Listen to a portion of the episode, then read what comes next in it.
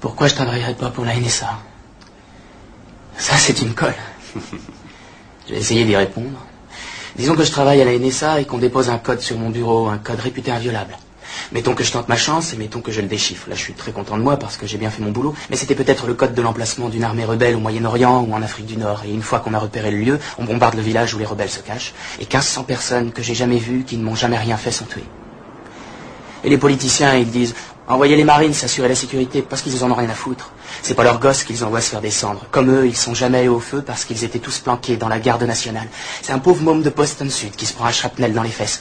Et il revient pour apprendre que l'usine où il travaillait s'est exportée dans le pays d'où il vient d'arriver. Et le mec qui lui a filé le shrapnel dans le cul, c'est lui qui a son job. Parce qu'il bosse pour 15 cents par jour sans pause pipi.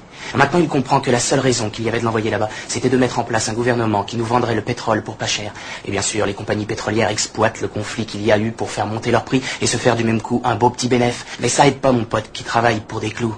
Ils traînent un max à livrer le pétrole, bien sûr. Peut-être même qu'ils vont employer un alcoolique comme capitaine, un buveur de martini qui s'amuse à faire du slalom entre les icebergs, jusqu'au jour où il en frappe un, le pétrole se déverse et ça tue toute vie dans l'Atlantique Nord.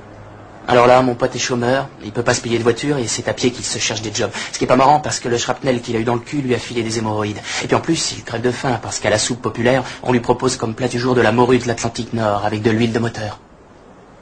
Alors qu'est-ce que j'en pense? Je vais attendre une offre meilleure. Je dis, putain, je ferais peut-être aussi bien de descendre mon pote. Prendre son job, le filer à son pire ennemi, faire monter les prix, bombarder, tuer des bébés phoques, fumer de l'herbe, m'engager dans la garde nationale. Et puis je serais peut-être élu président.